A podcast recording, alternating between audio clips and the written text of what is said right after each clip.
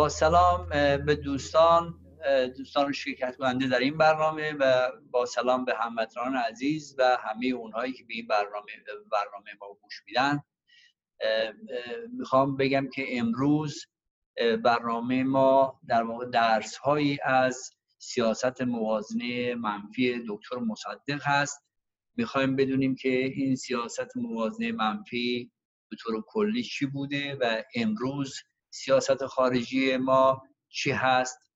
روبندی های مختلف سیاسی ایران و حکومت. و در پی اون می‌خوایم این مقدار مشخصتر صحبت بکنیم که سیاست خارجی نیروهای ملی به دموکراتیک ایران به چپ دموکراتیک ایران باید چی باشه. برای پیشبرد برنامه در دور اول آقای بهروز خلیق شروع می‌کنم برنامه رو. و امیدوارم که این برنامه مورد توجه شما قرار بگیره بفرمایید آقای بهروز خلیق خب من سلام میگم به بینندگان عزیز. موضوع برنامه در حقیقت سیاست موازنه هست که ابتدا لازمه که یک توضیح در این زمینه داده بشه. سیاست توازن میان قدرت ها به خصوص در عرصه بین المللی همواره مطرح بوده. اون هم برمیگرده به کشورهایی که در حقیقت بازیگران مختلف در رابطه با اون کشورها وارد رقابت شدن. اینکه چه سیاستی در عرصه بینالمللی با توجه به رقابت هایی که بین کشورهای بزرگ بعد به خصوص دولت های کشور پیشرفته غربی یا شرق و غرب مطرح بوده سیاستی یا پیش بگیره که بتونه در حقیقت منافع خودش را حفظ بکنه. در رابطه با سیاست موازنه هم سیاست موازنه منفی مطرح بوده هم سیاست موازنه مثبت. در دوره مصدق سیاستی که دولت مصدق پیش برد با توجه به اینکه دولت انگلیس و همینطور شوروی همینطور امریکا خواستار تامین منافع خودشون بودند و مصدق در پی تامین منافع ملی بود به همین خاطر تلاش کرد که سیاستی پیش ببره که در حقیقت نه امتیازی به انگلیس بده در رابطه با نفت نه امتیازی در رابطه با نفت شمال به شوروی و همین خاطر هم این سیاست موقع کاربرد داشت و به سود منافع کشور عمل کرد. در اون زمان در اینها سیاست موازن مثبت هم توسط حزب توده ایران مطرح می شد که خب اون موقع می‌گفت که اگر انگلیس در جنوب داره منافع هست باید شوروی هم در شما داره منافع متقابلی باشه که بتونه در کشور آن توازن لازم بین این قدرت ها تعمین بکنه.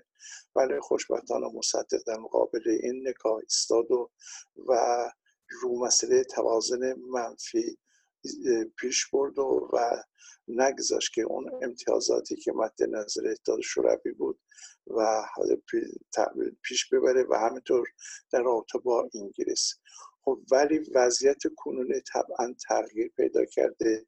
اگر اون موقع مسئله موازنه منفی کاربرد داشت و به نفع منافع کشور بود امروز خانه با توجه به تغییراتی که در صحنه جهانی صورت گرفته که اتحاد شوروی فرو باشیده گرچه هنوز روسیه قدرت بزرگی هست ولی الان به جهت تعدد مراکز قدرت بعد خاناخا آن موقعیت قبلی وجود نداره. الان ما می‌بینیم که در سطح جهانی سیغلای شکل گرفته مثل اتحادیه اروپا امریکا از این طرف روسیه و چین.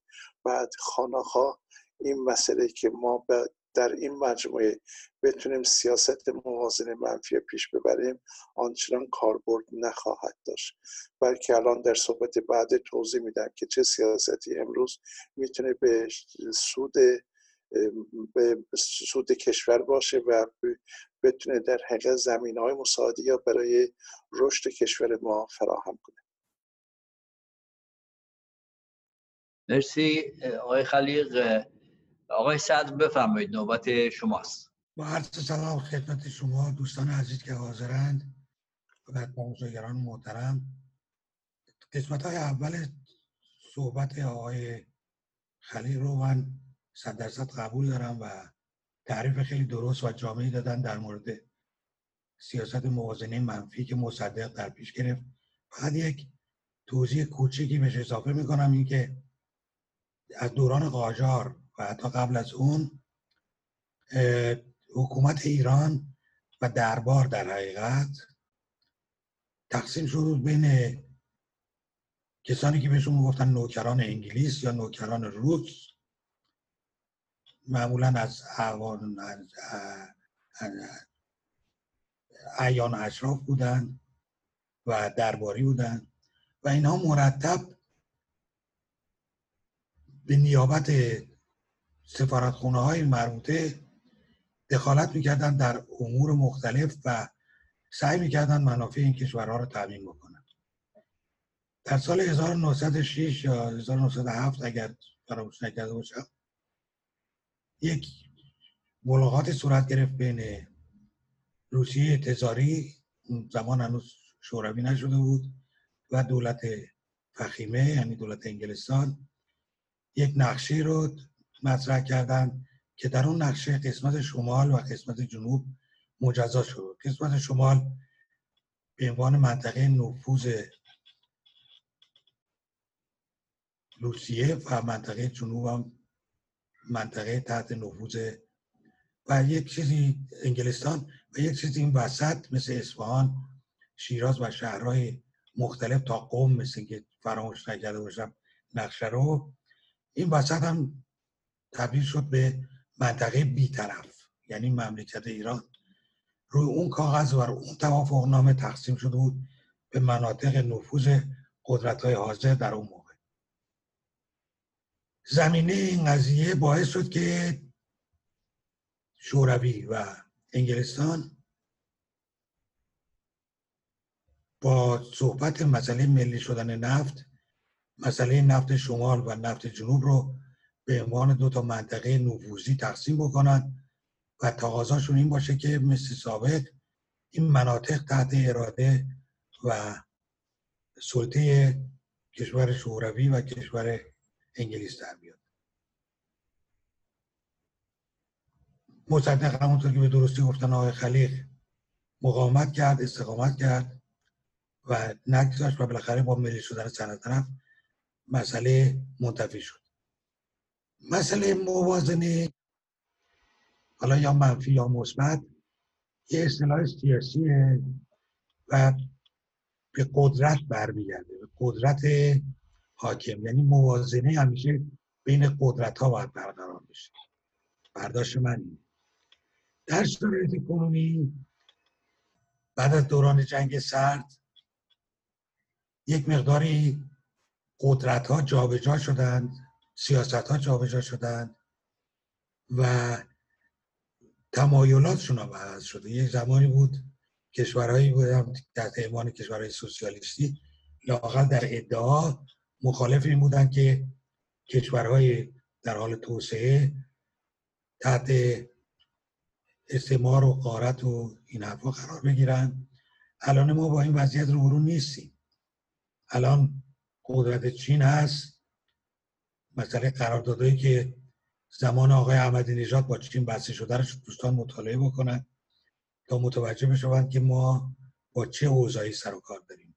و همچنین قراردادهایی که مخفی یا علنی از طرف حکومت جمهوری اسلامی بسته شده که ما اصلا نمی‌دونیم تحت چه عنوانی به چه صورتی با چه منافعی. و در این قراردادها اصولا منافع ملی در نظر گرفته نشده بلکه مسئله هواداری یک قدرت از جمهوری اسلامی یا از آقای خامنه ای یا نه. و دشمنی مثلا بیشتر با آمریکا یا دشمنی کمتر با آمریکا. این موقعیت ما رو خیلی خطیر کرده. من چون الان قدرت ملی بر سر کار نیست که منافع ملی رو بخواد انجام بده و ما در اون شرایط مقایسه بکنیم. ببینیم مسئله موازنه قوا به چه شکلی هست من البته به طور مطلق موازنه مثبت رو رد نمی کنم ولی شرایطی که فعلا وجود داره به ما به عنوان کسانی که بیرون از حتی مملکت کمترین تاثیر و نفوذ رو داریم. در تعیین سرنوشت جامعه و حفظ منافع ملی من باز توصیم اینه که برگردیم به موازنه منفی چون همونطور که در مورد قرارداد دریای خزر دیدیم بین کشورهای اومدنه حداقلش اینه که ما باید یه شانسی رو برای یه آینده از نظر قانونی بینون قوانین بینون محفوظ بکنیم حفظ بکنیم که اگر این منافع ملی رو انجام نمی‌دادن این قراردادها ملت ایران حق داشته باشه در یک رفراندوم یا دولتش یا حکومتش این قراردادها رو فصل بکنه. و تا اون موقع هم که این حکومت ملی برپا نشده نظر من اینه ما باید بر سر همون منافع ملی و بر سر من موازنه منفی. یعنی اگر قرار است به کسی امتیازی داده نشه این امتیاز برای همه یکسان داده نشه. و مثبت بودنش و منفی بودنش مسئله هستش که یک مقداری منافع ملی تعیین می‌کنه. و این منافع ملی مسئله خیلی ساده ایه مسئله که همه کشورها دنبال منافع خودشون هستن. هر کشوری که می‌خواد سربلندیش کشور رو حفظ بکنه رفاه عمومی رو حفظ بکنه خب لاجرم باید دنبال منافع ملی باشه. و بعد یه جمله معروف هم هست که میگن دوستان همیشگی و دشمنان همیشگی وجود نداره. اون چیزی که همیشه وجود داره منافع ملی هست. من این شعار قبول دارم. ما باید اینی که نرمش به خرج میدیم مواظب باشیم که در جایی که نقشی نداریم و عنوان اپوزیسیون تعیین کننده نیستیم وارد بازی هایی که اصلا سر در نمیاریم چی هست و پشت پرده ها نشیم. چون به ضرر مردم تموم میشه و حیثیت و آبرو خودمون رو به خطر می‌رسه مرسی آقای صدر. آقای ستوده بفرمایید نظرتون رو در این باره لطف کنید بگید. من هم سلام می‌کنم خدمت شما دوستان در میزگرد و همینطور مردم ایران. هر جا که صدا و یا سیمای ما رو می‌بینن. ببینید سیاست موازنه منفی دکتر مصدق ناظر بود بر حفظ منافع ملی مردم ایران و دفاع از تمامیت ارضی کشور. همونطوری که می‌دونید در زمان جنگ دوم جهانی ایران از دو سو اشغال شده بود. از سمت جنوب نیروهای انگلیس و از سمت شمال نیروهای اتحاد شوروی آن زمان کشور رو نیروهای خودشون رو مستقر کرده بودن در ایران. و بعد از جنگ دوم جهانی خب کشورهای متفقین یعنی کشورهای فاتح در جنگ دوم جهانی می‌خواستند که تقسیم غنیمت غنایم بشه. یعنی غنایم هم از این قرار بود که کشورهایی که اینها در مناطق مختلف اروپا و هم خاورمیانه باید نقشه جدیدی از نفوذ قدرت های فاتح در جنگ دوم جهانی ترسیم می‌شد. و ایران چون یک موقعیت سقوط جیشی داشت برای هر دو برای تمام کسانی که فاتح به جنگ بودن خب محل منازعی شدیدی قرار گرفت. یعنی از یک طرف انگلیس منافع داشت. همونطوری که دوستان گفتن خب این برمیگشت به یک تاریخ 200 ساله نفوذ انگلیسی ها در ایران که دولت می بردن دولت می بردن شاه می شاه بازیچه دست اینها بود. شاه های قاجار بازیچه دست اینها بودن. و همینطور در خود روسیه روسیه هم همونطوری که دوستان گفتن باز نفوذ 200 ساله داشت توی ایران و اینها هم می‌خواستن نفوذ حفظ بشه. یه قدرت جدیدی هم وارد دعوای منافع به صلاح تقسیم منافع شده بود و اون آمریکا بود که اون هم فاتح جنگ به عنوان یک نیروی قدرتمند و بسیار به صلاح نوپا در عرصه جهانی که اومده بود که بالاخره اون منافع استعمارگران کهن رو در کشورهایی از آن خودش بکنه. به این ترتیب این صحنه ای که ما باش مواجه بودیم صحنه بسیار پیچیده ای بود و باید ایران از توی این به منافع قدرت های بزرگ خودش رو بیرون می من بد نیست از احمد قوام یاد بکنم که با درایت تمام توانست این مسئله حفظ تمامیت ارزی و تأمین منافع ملی ایران رو تأمین بکنه. البته قبل از حکومت دکتر مصدق ایشون نخست وزیر بود. و همونطوری که آقای خلیق هم گفتن حزب توده ایران نادانسته یا دانسته طرفدار موازنه مثبت بودند. به این ترتیب که می‌گفتن حالا که انگلیس اگر انگلیس منافعی داره در ایران و قرار است که در منافع نفت ایران سعیم باشه پس چرا شوروی نباشه؟ به اعتبار اینکه اونها قدرت به اصطلاح سوسیالیستی در اون وقت می‌دیدن و فکر می‌کردن که دارن کمکی می‌کنن به پیشرفت سوسیالیسم در دنیا و دفاع از منافع زحمتکشان سراسر جهان. با این نیت هم فکر می‌کنم طرفدار منافع شوروی در ایران بودن. بعد بعد از جنگ دوم متاسفانه کشورها کشورهای روس و انگلیس به اشغال خودشون خاتمه ندادن و حتی نیروهای روسیه تا کرج و قزوین هم پیش اومدن. به این ترتیب قوام احمد قوام به اینها وارد یک قراردادی شد و به اینها گفت به قدرت های خارجی اعلام کرد که باید ما به روسیه اولا اعلام کرد که ما حاضریم با شما قرارداد ببندیم منافع شما تأمینه و به این ترتیب توانست برگرده در مجلس پونزدهم رأی نمایندگان ملت را برای ملی کردن صنعت نفت جلب کنه و تأمین بکنه منافع مردم ایران را. و ایران قوای بیگانه از ایران بیرون برن. انگلیس و روس از ایران بیرون رفتن. بعد از جنگ دوم جهانی. مرسی.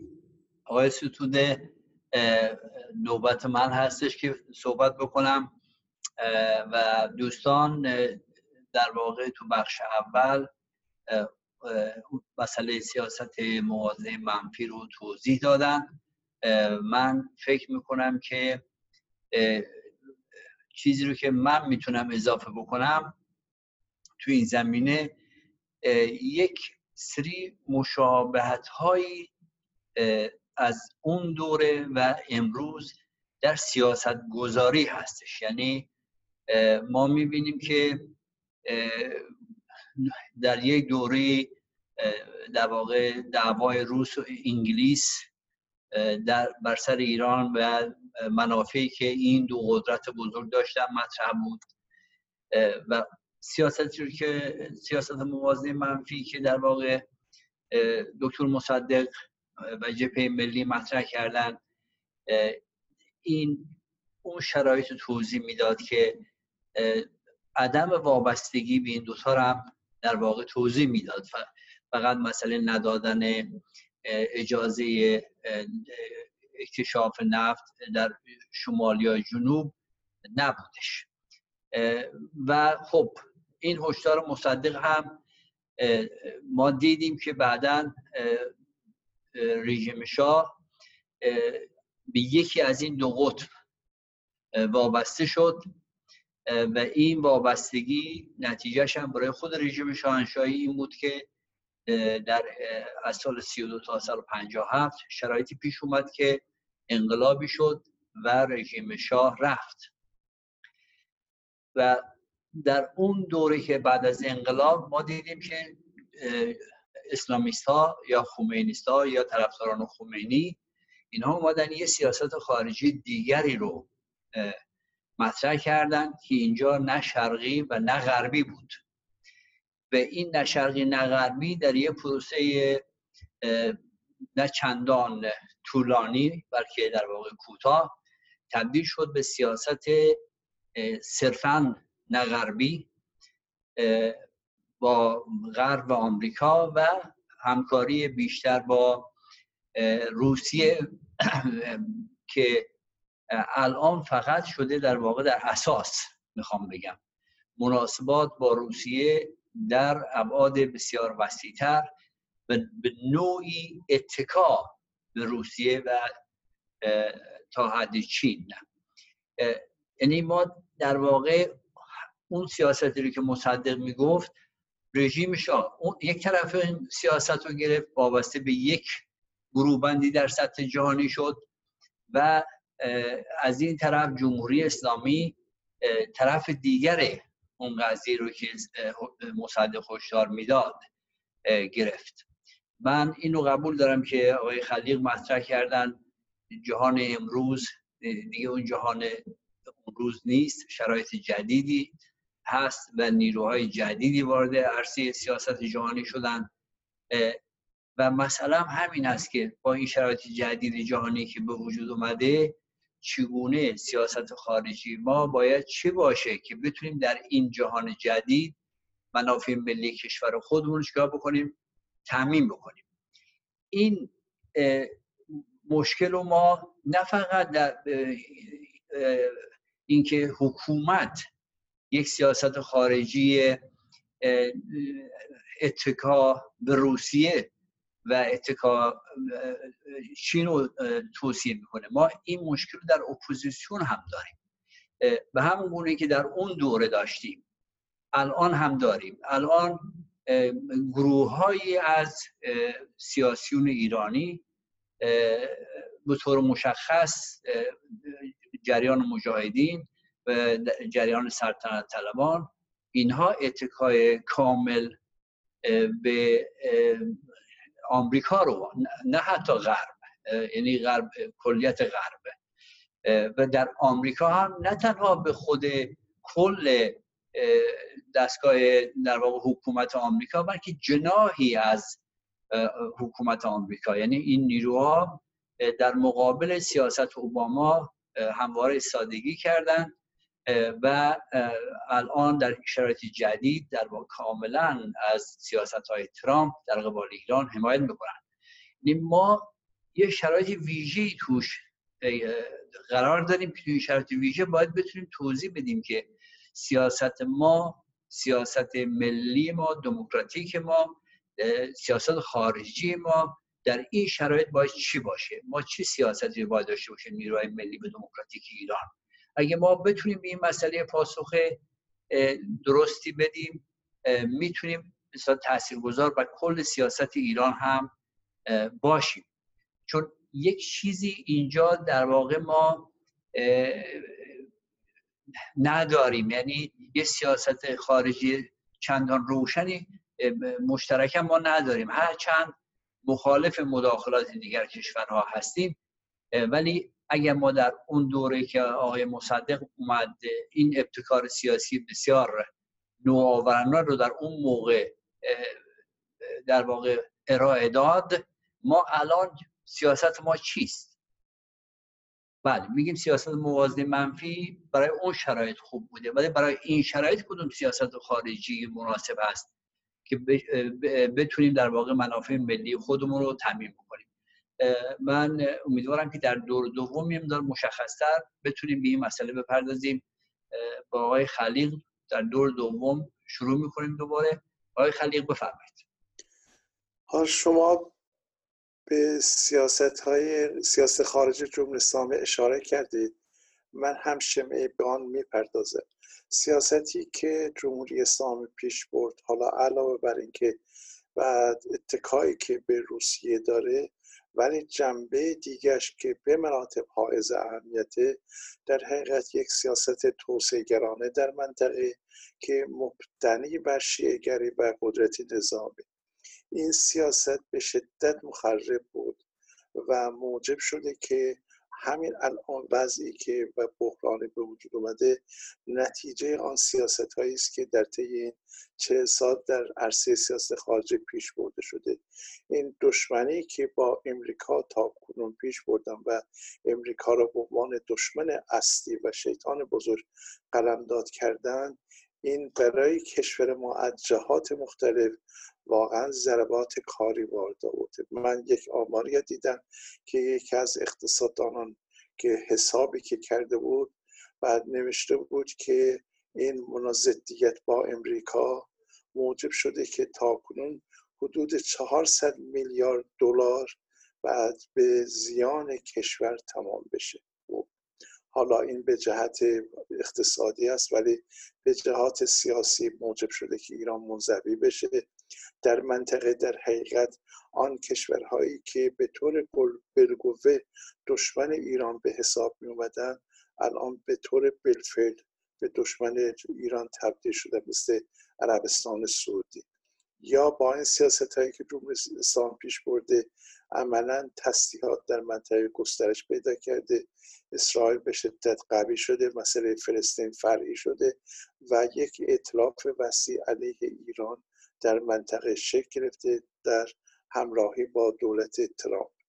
بعد اینه که این سیاستی که جمهوری اسلامی بعد پیش برده به شدت به زیان منافع کشور هست و موجب عقب ماندگی کشور شده و بعد صدها میلیارد دلار درآمد نفتی یا در این عرصه برباد داده و به جای اینکه اتکاع خودشا نه بر توسعه گری شیعی بلکه بر توان اقتصاد کشور توان دیپلماسی و توان فرهنگی کشور قرار بده. و برعکس سیاستی ها پیش برده که و بیشتر دشمنی آفریده و موجب منزوی شدن جمهوری اسلامی ایران در منطقه و در سطح جهان شده. خوب ولی این در مورد جمهوری اسلامی آنچه که باید ما در عرصه سیاست خارجی مبنا قرار بدیم اینکه کشور ما جزو کشورهای عقب مونده یا کمتر توسعه یا در حال توسعه هست. و مهمتر مسئله ما اینه که بر این توسعه نیافتگی غلبه پیدا بکنه. قبلا دیدگاهی وجود داشت که بر این تصور که می‌تواند کشور در درون خود بدون اتکا به امکاناتی که در سطح جهانی وجود داره می‌تونه گسترش پیدا کنه توسعه پایداری پیش ببره. ولی با به تجربه دیدیم که به خصوص در شرایط کنونی که روند در حقیقت فرایند جهانی گسترش پیدا کرده و فرصت ها و امکاناتی برای توسعه کشور به وجود آورده ما شاهدین هستیم که کشورهایی که تونستن از همچون فرصت ها و امکاناتی بهره بگیرن. توسعه پیدا کردن بله کشورهایی که به جهت سیاست های مثل سیاست جمهوری اسلامی که عنوان ضد امپریالیسم پیش می‌بره بعد عملا عقب موندن. اینه که به نظر من در شرایطی که میگیم جهان به هم پیوسته و در هم تنیده است باید این واقعیت قبول کنیم که بدون بهره گیر از این فرصت های فرصت و امکاناتی که وجود داره در راستای جذب سرمایه خارجی تکنولوژی پیشرفته ولی در این حال در قالب مقررات و تنظیم های مشخص نمی‌توانیم اقتصاد کشور رشد بده نمی‌تونیم از یک کشور عقب مانده به کشور توسعه یافته فرا برویم. الان ما شاهد کش نمونه مختلفی در سطح جهانی هستیم که چگونه با این سیاست تونستن مثل فرزند چین حتی ویتنام در زمینه برزیل شاهد بودیم که کشورهایی نبودن که وابسته به امریکا و باشن. سیاست های مستقلی یا پیش بردن ولی در این حال از امکانات بین المللی بهره گرفتن و توانستن به یک کشورهای نسبتا توسعه یافته فرا بروید. در رابطه با کشور ما هم بر پایه این فرض باید بر پایه این دریافت باید عمل کرد که ما برای اینکه بتوانیم بلکه کشوری به, به کشور توسعه یافته تبدیل بشیم باید از این امکانات استفاده بکنه این هم مستلزم اینه که ضدیت با امریکا را باید کنار بگذاریم و دشمنی و خصومتی که با اسرائیل است و شعارهایی که علیه اسرائیل داده میشه نابودی اسرائیل مطرح است. اینها را کنار بگذاریم. با کشورهای همسایه وارد روابط دوستانه بشیم بعد هم بتونیم در حقیقت اتحادهای منطقی داشته باشیم. بتونیم از امکانات منطقی و از امکانات جهانی استفاده بکنیم بتونیم قراردادهای دو جانبه و چند جانبه با این کشور ببندیم و تا زمینه به وجود بیاد که کشور ما با بهرهگیر از امکانات بینالمللی امکاناتی که در کشورهای منطقه است بازارهای وسیعی که در منطقه وجود داره بتونه در حقیقت اقتصاد رشد بده و و بتونه با رشد اقتصاد زندگی مردم ما بهبود پیدا بکنه بیکاری کاسته بشه تورم پایین بیاد و بتونه در حقیقت اون بخش تولید که الان مهمترین مسئله اقتصاد کشور ماست بعد بتونه رشد پیدا کنه. بفرمایید نظرتون رو در این بخش تا حدی مشخصتر توضیح بفرمایید. ببین به نظر من در رابطه با جمهوری اسلامی ایران به طور کلی بگم سیاست خارجی که باید پیش ببره بیش از اینکه با غرب ضدیت داشته باشه با غرب باید همکاری های نزدیک بله. برقرار بکنه به خصوص از تکنولوژی و سرمایه های غربی استفاده بکنه بدون که امکان بده که غرب در حقیقت قراردادهایی که به زیان منافع کشور ماست و کشور ما تحمیل بکنه. با توجه به امکاناتی که مختلفی که وجود داره می‌تواند ایران در حقیقت از این امکانات موجود و از رقابت هایی که بین کشورهای پیشرفته وجود داره استفاده بکنه. به خصوص ایران بیشتر سمتگیری که در سیاست خارجی لازمه داشته باشه در رابطه با اروپاست. که همکاری نزدیک رو بتونه با اتحادیه اروپا پیش ببره و در جهت جلب سرمایه های اونها که می‌تواند در رشد کشور تاثیرات جدی داشته باشه حرکت بکنه. در این حالی که ما باید طبعا همچنان بر استقلال سیاسی خودمون تکیه بکنیم ولی استقلال سیاسی به این مفهوم نیست که ما امروز در اون مفهومی که قبلا به خصوص در اون دور استعماری در عرصه اقتصادی مطرح بود که بعد باید وابستگی اقتصادی نداشته باشیم. اگر وابستگی اقتصادی داشته باشه به وابستگی سیاسی فرامی روی. الان تجربه نشون میده که الان مفهوم استقلال سیاه اقتصادی تغییر پیدا کرده و در شرایط کنونی نمیشه گفت که این اقتصاد این یا آن کشور مستقله. اقتصادی که بخواد رشد پیدا بکنه دیگر نمی‌تواند بگه که ما درهای خودمون رو میبندیم و در درون خودمون رشد پیدا می‌کنه. به همون خاطر باید ما ضمن حفظ استقلال سیاسی مناسبات اقتصادی خودمون رو باید گسترش بدیم. برای اون هم لازمه هم با همسایگان هم با کشورهای دیگه باید تعامل داشته باشیم. ضدیت با کشورها را کنار بگذاریم به خصوص ضدیت با امریکا و اسرائیل. اینها دو حلقه هستند که بدون تغییر سیاست ما نخواهیم تونست سیاستی پیش ببریم که در منطقه و صلح ایجاد بکنه و تنش صدای انجام بشه. و اگر این سیاست ها پیش بره برای کشور ما امکانات وسیع می‌تونه فراهم بشه و ما می‌تونیم سیاست توسعه گرانه بر پای شیعه را کنار بگذاریم و از این امکانات بهره فراوانه بگیریم. مرسی خیلی ممنون. آقای صدر بفرمایید شما. بله. من اول ابراز خوشحالی می‌کنم از اینکه به خصوص دوستان ما در حزب چپ تمام مشکلاتی که یه مقدار زیادی باد به بادبان حکومت شبه فاشیستی آخوندی خمینی انداخت. مبارزات ضد امپریالیستی که با اشغال سفارت آمریکا شروع شد و بدبختی هایی رو در این چه ساله به وجود آورد رو به کلی نه تنها کنار گذاشتند و نه تنها با دید انتقادی به اون برخورد می‌کنن بلکه توصیهشون اینه که بایستی به کشورهایی مثل آمریکا و اسرائیل به خصوص به خاطر اینکه اسرائیل در منطقه است پوان بیشتری داد برای اینکه حفظ آرامش و صلح که مورد احتیاج مملکت ما هست فقط با این دوتا کشور می‌تونه حفظ بشه. من از یه جای دیگه شروع می‌کنم. ما الان در قدرت نیستیم. یعنی حرفایی که می‌زنیم جنبه یه مقدار شاعرانه داره. یعنی ربطی به واقعیت و موازن قدرت نداره. ما مخالفین نظام جمهوری اسلامی هستیم. موافق یک جمهوری سکولار و یک حکومت قانونمدار پارلمانتاریسم برای دموکراسی و برای استقلال به اون معنی که الان باید تازه تعریف کرد. چون با در دنیای گلوبال همونطور که آقای خلیق هم گفتن در روابط تنگاتنگ اقتصادی و فرهنگی که بین کشورها برقراره از اون استقلال صحبت کردن یه مقداری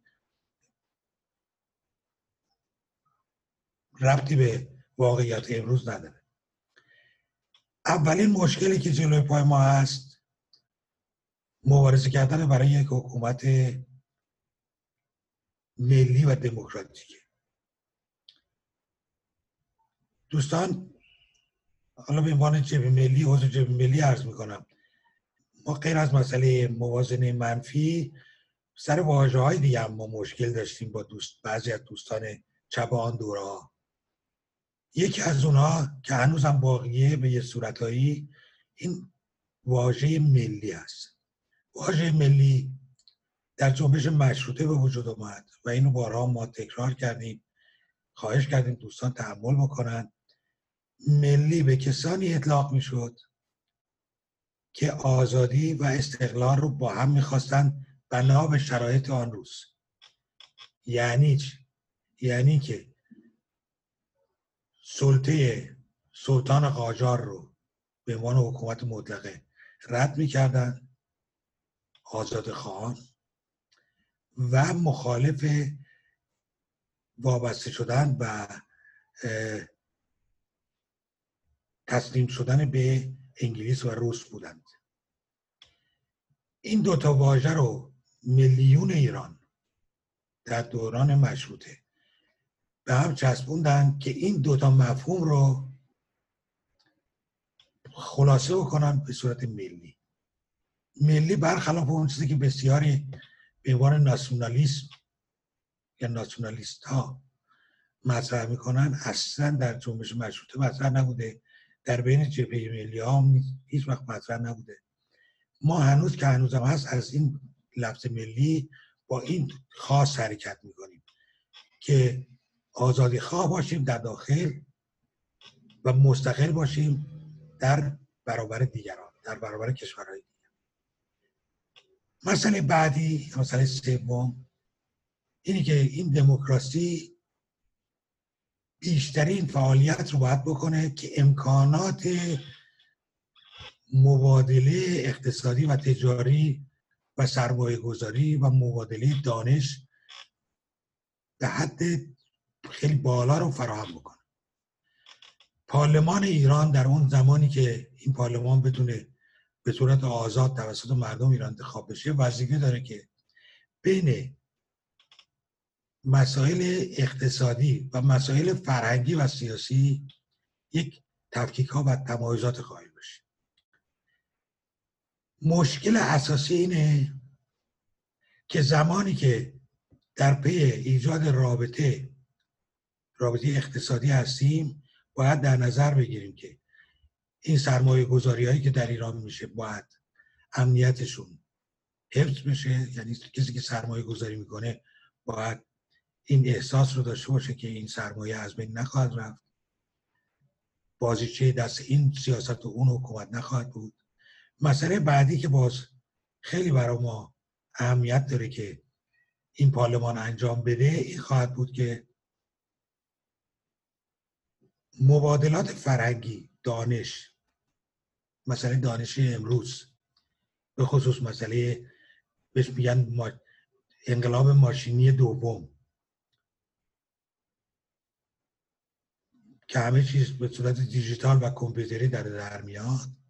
حتی روبوت ها دارن جانشین کارگران میشن در کارخانه ها در یک چنین شرایطی برای اینکه بتونه یه مملکتی رقابت بکنه در سطح کوچک و در سطح بزرگ احتیاج به این دانش داره به این دانش و پرورش داره. و مسئله بعدی مسئله فرهنگی. ارتباطات باعث میشه که در عین حفظ برخی از سنت های دیرینه فرهنگی احترام بگذاریم به فرهنگ های دیگر مذاهب دیگر طرز فکرهای دیگر. و این احترام متقابل رو ایجاد بکنیم. نکته پنجمی که باید در فکرش باشیم این خواهد بود که دوستان اگر وارد دادن امتیازات بشیم به عنوان بازی سیاسی با این امید که پشتیبانی این جریان یا اون جریان بینالمللی رو به دست میاریم گور دموکراسی رو خودمون به دست خودمون کندیم. دلیل به خاطر اینکه همینطور که در مورد کشورهای خاورمیانه می‌بینیم چه برنامه روسیه پوتین خامنه ای و دیگران برای مردم بدبخت سوریه ایجاد کردن که هر روز با یک ترتیبی با یک وسیله یکی با ترکیه میره معامله می‌کنه می‌زنن شهر فلان رو تو سر مردم خراب می‌کنن. یکی می‌خواد کلک جمهوری اسلامی رو بکنه از سوریه بیرون بکنه دوباره بمباران یه منطقه دیگری هست و پوست مردم می‌کنن.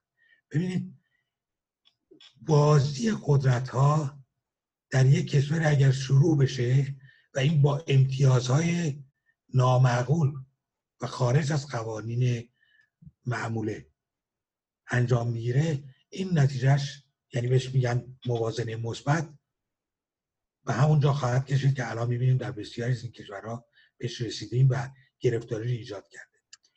خیلی آرومتر میریم جلو. اول فکر این هستیم که یک دموکراسی در ایران باید به وجود بیاد.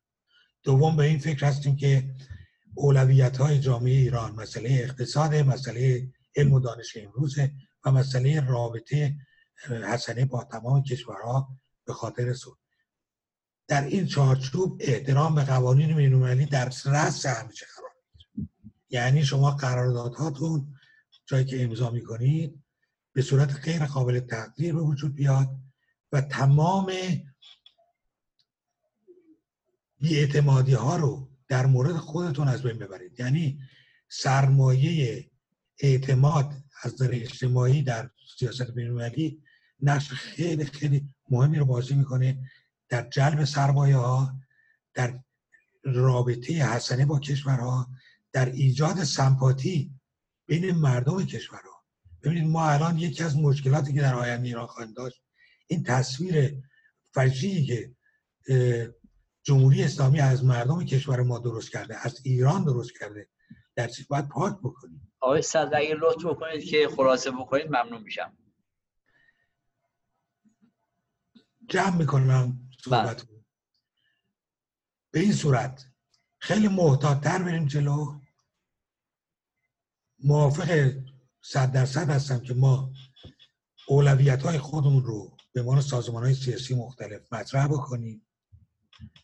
ولی زود وارد بازی سیاسی که در اختیار ما نیست نشید همین از مرسی خیلی ممنون. آقای ستوده بفرمایید. بله. ببینید دولت دکتر مصدق در حکومت کوتاه خودش بدون اتکای نفت همونطوری که می‌دونین نفت تحریم شد از طرف قدرت های خارجی. ما سیاست بدون نفت داشتیم در زمان دکتر مصدق. بدون اتکا به نفت تمام دوران حکومت مصدق ادامت پیدا یافت و درآمد ایران از طریق صادرات کشاورزی و قرضه ملی که یعنی قرضی که از مردم ایران انجام داد روی پای خودش واسطاد به این معنی که اگر دولت ملی باشه اگر حافظ منافع ملی مردم یک سرزمین باشه می‌تونه حتی با اتکا به قدرت مردم این دولت ادامه کار بده. کما اینکه دکتر مصدق با حکومت با کودتای 28 مرداد سرنگون شد. حالا بیایم به دوران کنونی برسیم. جمهوری سیاست جمهوری اسلامی خلاصه میشه به نظر من سیاست خارجی جمهوری اسلامی در صدور انقلاب و همونطوری که یکی از دوستان گفتن شیعه گستری در منطقه. و این هیچ گونه تناسبی با دفاع از منافع ملی مردم ایران نداره. جمهوری اسلامی از بد به حکومت خودش چیزی به نام ملت ایران و مردم ایران و چهارچوبی به نام ایران براش مهم نیست. قائل به کشور ایران به عنوان یک محدوده جغرافیایی نیست.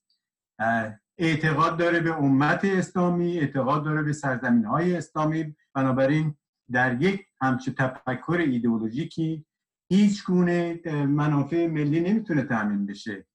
جمهوری اسلامی یک جنگ با این اندیشه های مخوف. یک جنگ هشت ساله رو به مردم ایران تحمیل کرده و با اون همه خسارت. دو کشور ایران و عراق به برشکستگی کشونده. در حال حاضر جمهوری اسلامی به اتکاع همین سیاست که عمق استراتژیکی خودش رو ضربه زدن به منافع آمریکا در منطقه تعیین کرده. شما نگاه کنید که وقتی که آقای قاسم سلیمانی تعیین کننده سیاست خارجی ایران جمهوری اسلامی میشه به چه معنی است؟ وقتی که سپاه پاسداران سرداران سپاه میرن با کشورهای خارجی میرن به روسیه و به اونجا دارن مذاکره می‌کنن به چه معنی است؟ وقتی که آقای بشار اسد بدون اطلاع وزارت خارجه مسافرت می‌کنه و با رهبر دیدار می‌کنه. این به چه معنی یعنی به این معنی است که ما دستگاهی به نام دستگاه دیپلماسی در ایران در جمهوری اسلامی معنی نداره. همه چیز در حرم قدرت آقای خامنه ای اونجا نشسته در بیت رهبری سپاه پاسداران تنها بازوی متکی به بیت رهبر و عاملی که اقتصاد و سیاست و فرهنگ و همه چیزی این مملکت را در کنترل گرفته و سیاست خارجی هم وقتی اینها تعیین کنندش باشن خب معلومه که خاک ایران هم باید به کشورهای خارجی صادر بشه. آب ایران هم به شیخ نشین ها باید صادر صادر بشه برای به دست آوردن پول.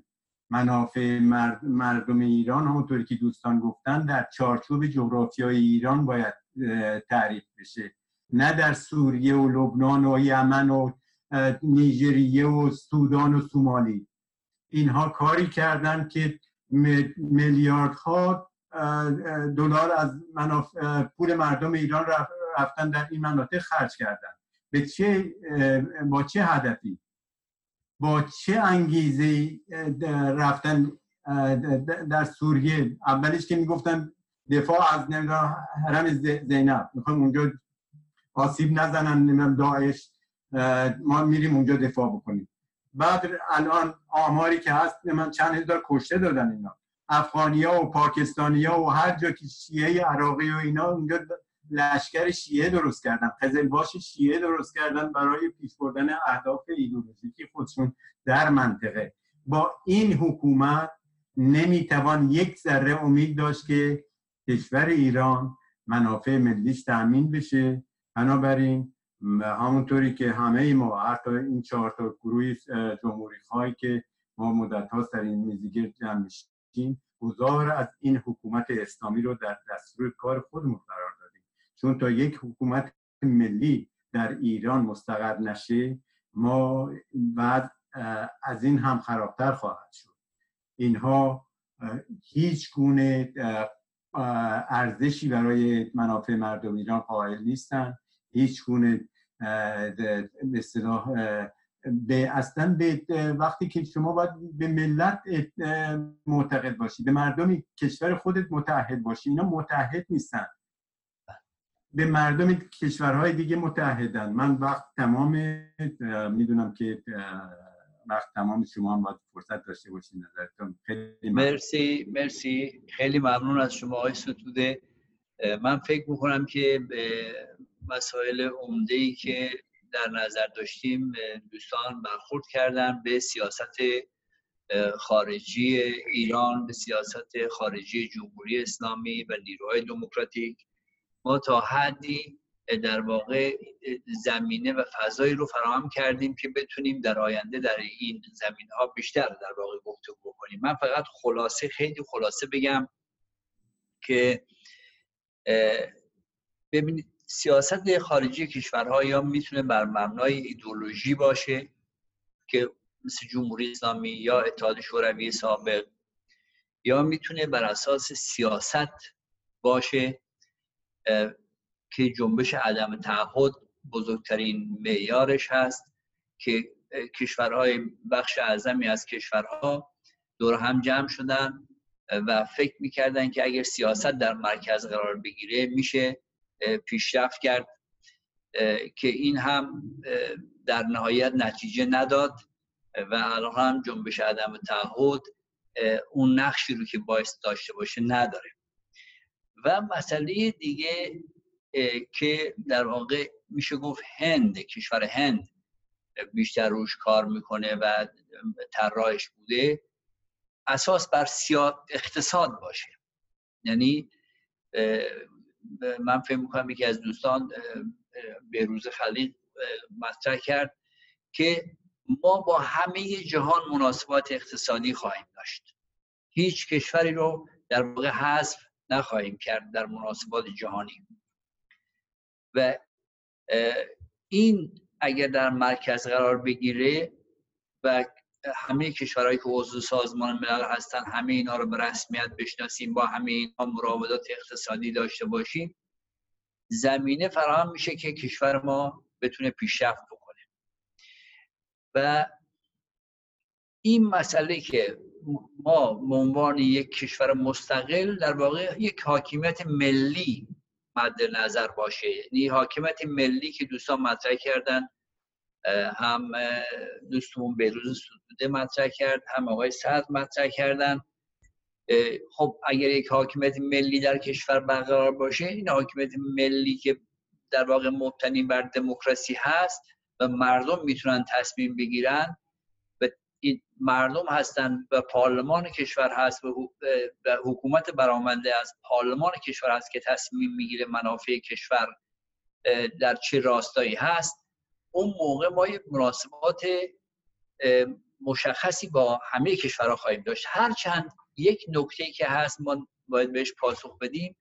اون هم این هستش که دنیا بر اساس قوانین مصوب سازمان ملل میگذره یا بر اساس بالانس بالانس ترس میگذره. متاسفانه دنیا کماکان بر اساس قوانین بین المللی در اساس میگرده ولی هنوز مشکلات بزرگی ما بر سر راه در واقع انجام اون قوانین بینالمللی داریم. یه نمونهش همین مسئله برجام هست که خب ما رفتیم کشور ما امضا کردیم برجام و همه قدرت های بزرگ امضا کردن سازمان ملل شورای امنیت اینو قبول کرد.